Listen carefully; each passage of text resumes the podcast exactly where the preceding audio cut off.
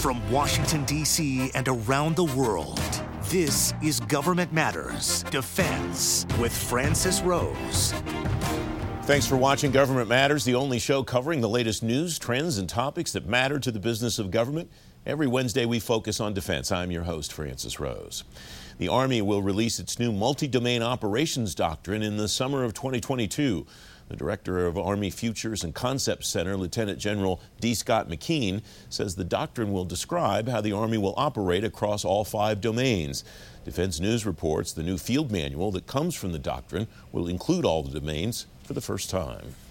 The Defense Department should immerse itself in artificial intelligence, according to the National Security Commission on AI. Commission Vice Chairman Bob Work tells two House subcommittees adversaries say they will use AI to defeat the U.S. military through systems warfare.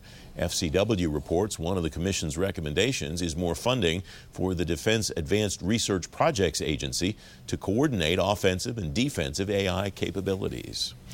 DARPA has a new leader tonight. Stephanie Tompkins has been a program manager at DARPA, deputy director of the agency's Strategic Technology Office, and acting deputy director.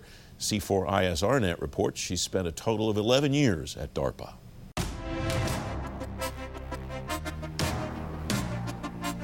Air Force pilots could have up to 420,000 reasons to stay in the service. The service is raising the bonuses it's paying to pilots who re up. General Larry Spencer, U.S. Air Force retired, former Vice Chief of the Air Force. General, thanks for coming on. It's great to see you again. What do you make of the size and the terms of the bonuses that the Air Force will offer pilots? Well, I actually think it's a good idea. Uh, you know, when you think of, you know, the, the Air Force, uh, and frankly, the country writ large right now is struggling with a pilot shortage. Uh, and the Air Force has had this problem off and on uh, over the years. So this is certainly not unusual to offer a bonus. Uh, to, to, use a sports analogy, uh, you know, there are 11 folks on a football team, but there's only one quarterback. And, and that quarterback, even though you need all 11, a quarterback uh, is paid a little more than a guard, as, as an example. Uh, in the Air Force, you know, pilots uh, are the ones that, you know, they, they, have very specialized skills. Um, they put themselves at risk. Uh, they are very expensive. Uh, they're training. Uh, and so they're the tip of the spear, if you will, when we go into harm's way. So Uh, to offer bonuses to keep that valuable skill uh, in the Air Force, I think is, is money well spent. And frankly, I think it actually saves money over time because if if those pilots were to separate and you'd have to start the pipeline all over again, you're going to spend a lot more money. So I think it's a good idea. Uh, and I think the Air Force is on the right track. Is that number knowable, Larry? Is there a, a way to put a, a, definitive number on the amount of money that the force saves by keeping somebody in as opposed to having to turn around and feed that funnel again? Yeah, that's a good question, and, and because there's really not a good answer. There, if you try to apply, which I have tried to do, uh, some analytical rigor to how did they come up with that number versus another number, uh, and and the, the challenge is, we the government uh, as a whole, and the Air Force in particular, can't compete financially uh, with the airlines. They they just can't pay them the same salary that they would receive if they would separate from the Air Force. And so what they have done is come up with a number that they feel is reasonable, but uh, but but but and something they can afford that would be attractive uh, to pilots and their families uh, to have them remain in the Air Force uh, rather than separate. One of the things that we've talked about in this conversation before, Larry, is you, you pointed out a number of uh, times pilots join the Air Force or join an airline or wherever they go to fly and not to sit. Is that potentially an advantage now as the airlines uh, have been suffering from uh, lack of demand because of the pandemic? Is that an advantage for maybe getting some of these pilots to re up? If you stay in, you're going to continue to fly. Yeah, there's no question. Uh, with the pandemic and the uh, reduced uh, flyership on airplanes, the air- airline industry overall has been uh, suppressed. so clearly, the demand for pilots right now is, is not as high as it was in the past. Uh, the challenge is, though, as I mentioned, these things are cyclical. Uh, we will get past the pandemic. In fact, most folks feel like we're on the downward trend of that, uh, of ending that now. We're on the other side of the mountain of the of the pandemic. So as as the Air Force looks ahead, I think they're really doing a smart thing by getting in front of this issue rather than waiting for it to, to overtake it uh, once the pandemic subsides. Beyond the money and the opportunity to fly, are there things that the Air Force has done or maybe you think should do in order to continue to get pilots to stay in? Yeah, the Air Force has worked very hard, as you know, uh, to look at things like additional duties, uh, things that pull pilots away from their, their primary uh, job, uh, things that they focus on every day. Uh, so I think the Air Force really is trying their best uh, to make sure that pilots uh, in other critical specialties, if you will, uh, are allowed to focus on that specialty and sort of not get uh, bogged down with uh, sort of extraneous things. but the other side of that is a pilot is, al- is also an officer in the Air Force.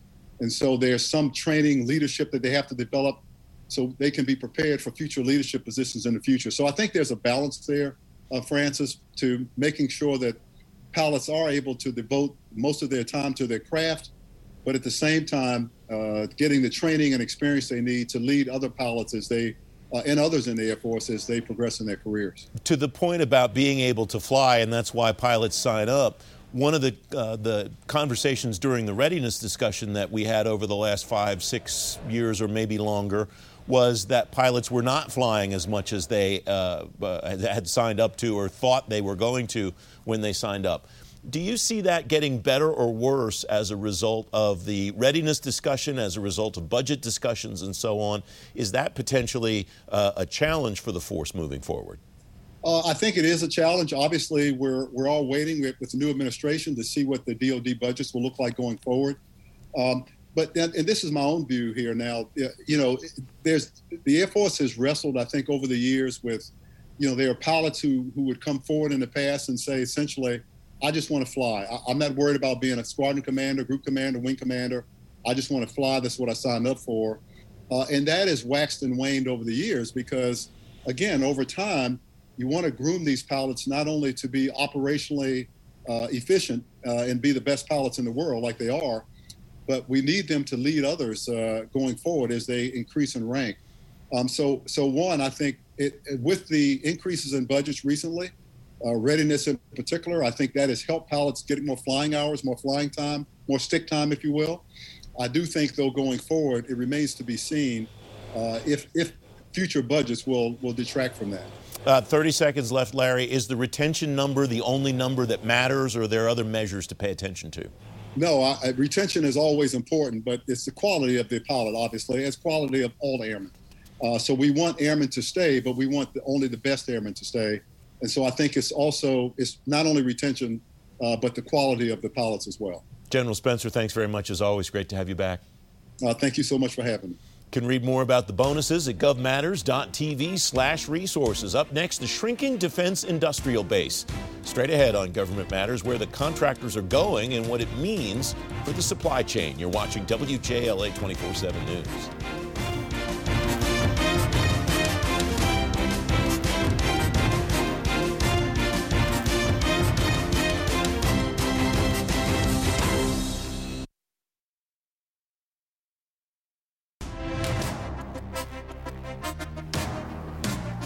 Welcome back. The House Armed Services Committee has a new task force focused on reviewing the defense supply chain. The number of prime vendors is off is high by 36 percent. Travis Tritten is a senior reporter at Bloomberg Government, where he's writing about the defense industrial base, along with his colleague Paul Murphy. Travis, welcome. Thanks for coming on the program. Number of reasons that are going into why the number of prime contractors is declining over the last decade. What are, are the most severe ones that you and your colleagues found? Right. Yeah, we've seen kind of this stunning drop in the number of prime uh, vendors, as you said, 36%. And uh, there are a couple of different factors that we looked at that actually feed into each other.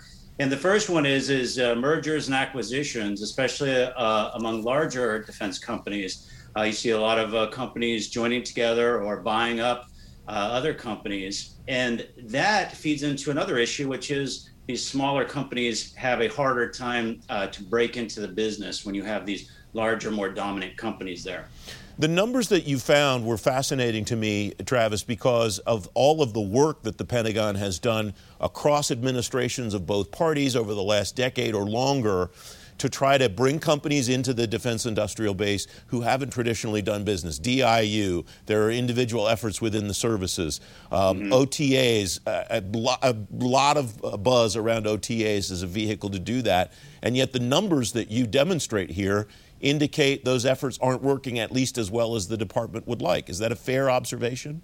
Absolutely. I think that's uh, totally fair. And I, I think that this this is uh, an alarm bell for the Department of Defense. Um, some of these efforts may not be working as well as they had hoped, you know, but we've seen all kinds of efforts to try to bring these companies in, uh, especially uh, mid-sized and smaller uh, technology companies. You saw Ellen Lord, the last acquisition chief at the Pentagon. She had programs like uh, the Trusted Capital Marketplace, trying to match these venture capitalists with uh, these smaller companies that were, were having these types of issues. Um, but yet, over the decade, uh, we see that this trend is is pretty clear. This consolidation of of the industrial base, especially at the at the upper tiers.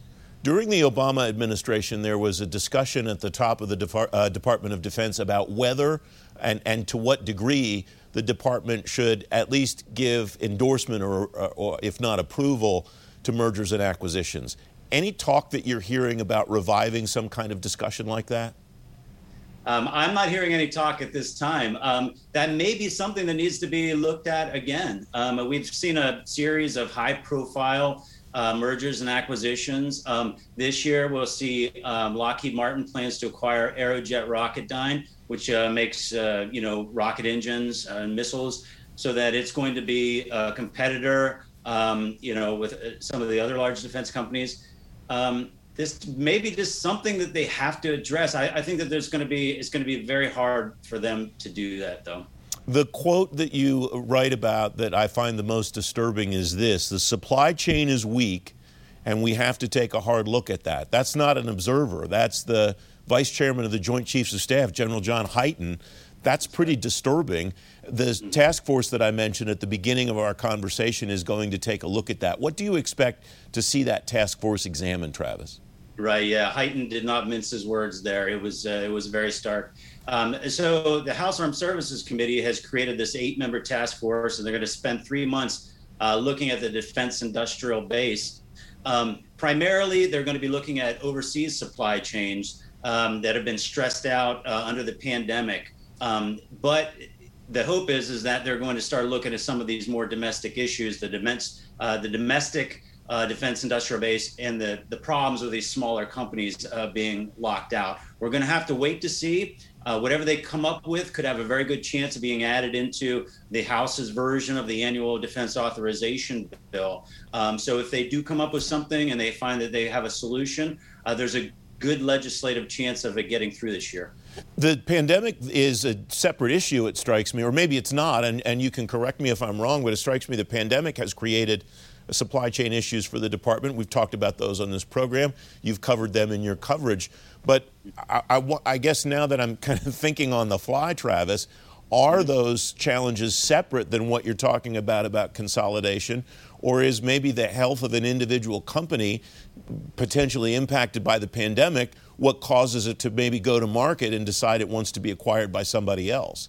Right, yeah. Well, I believe that these are uh, separate but connected issues. And obviously, the pandemic is the most urgent, pressing issue at the moment. But these trends that we were looking at have occurred over the last decade. These are long term trends that um, are much bigger than the pandemic itself.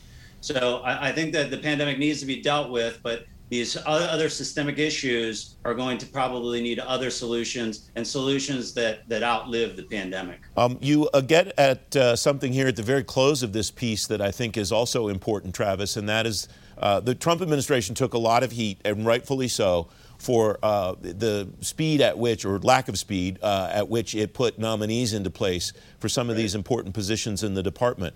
And you and Paul point out at the end of this piece, we still don't have a nominee for any of the top acquisition jobs inside mm-hmm. the Department of Defense. What's the potential impact there as the department looks at the supply chain itself?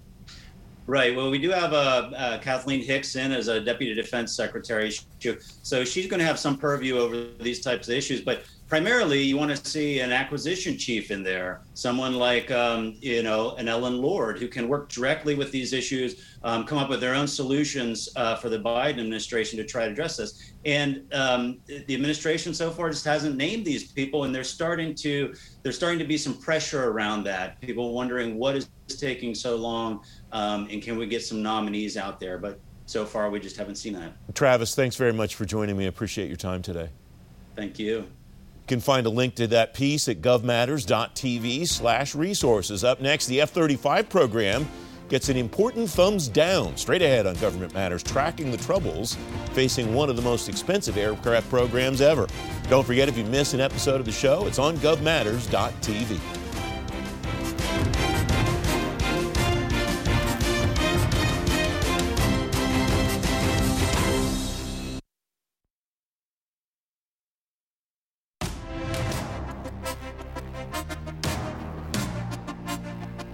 Welcome back. The F 35 program will get a closer look from the chairman of the House Armed Services Committee in this Congress.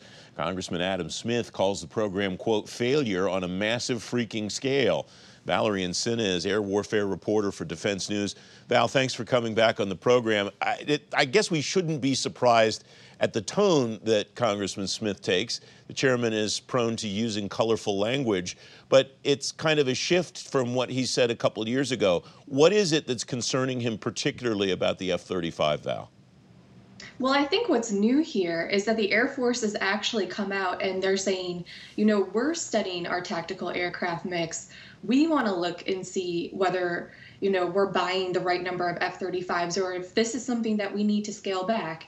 So I think with the Air Force out in front saying this, that sort of, you know, brings up some questions to uh, Congressman Smith. And so now, you know, he sort of jumped on the bandwagon, you know, raising some concerns about the cost of the aircraft, a continued problem that we've talked about a lot.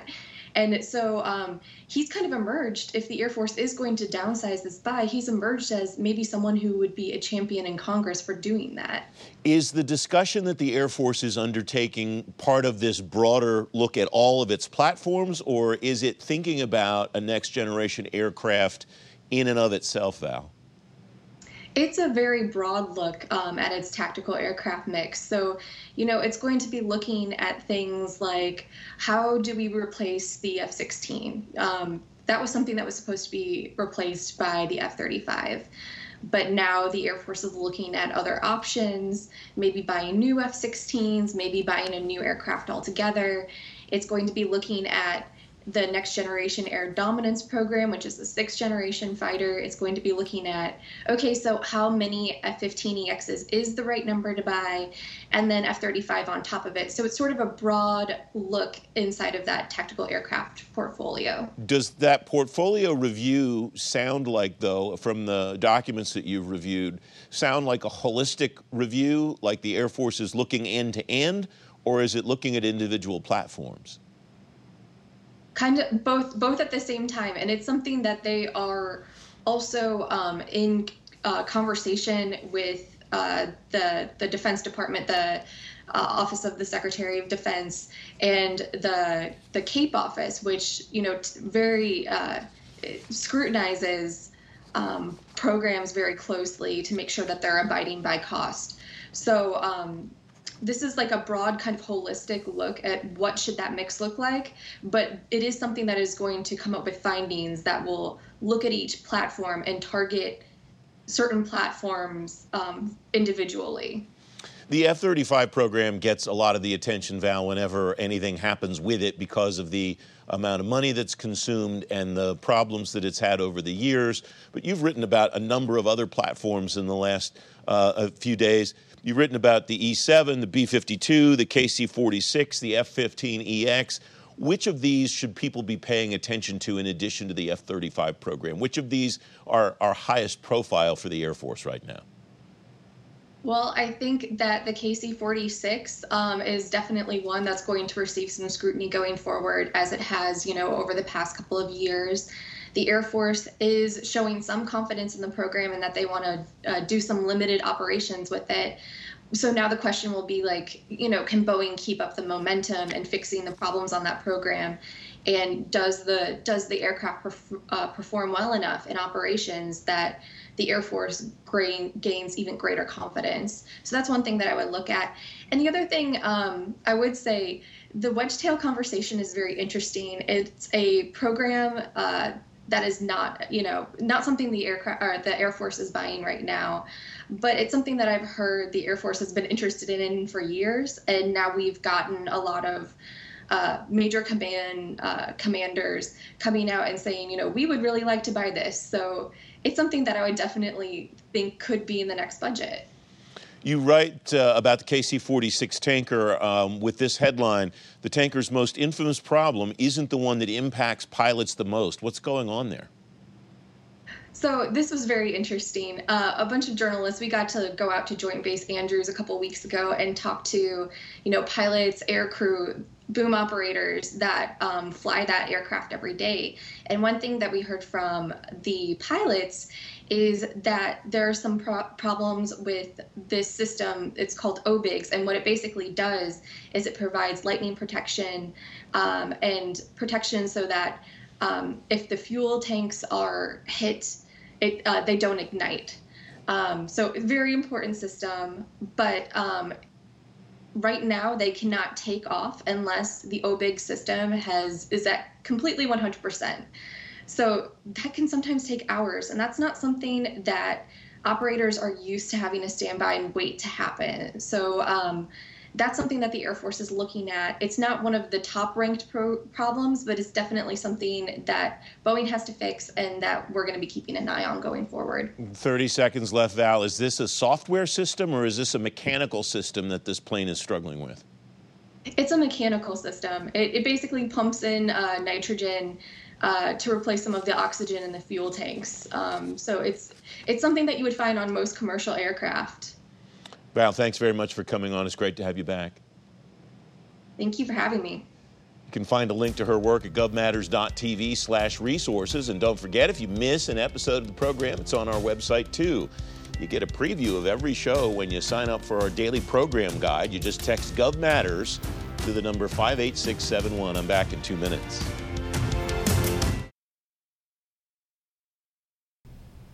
That's the latest from Washington. Join me weeknights at 8 and 11 on WJLA 24-7 News and Sunday mornings at 10:30 on ABC 7 to stay plugged in on issues that matter to the business of government. Thanks for watching. I'm Francis Rose.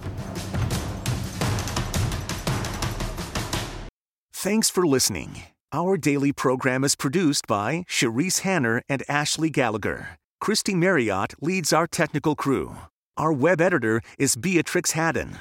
Government Matters was created by George Jackson.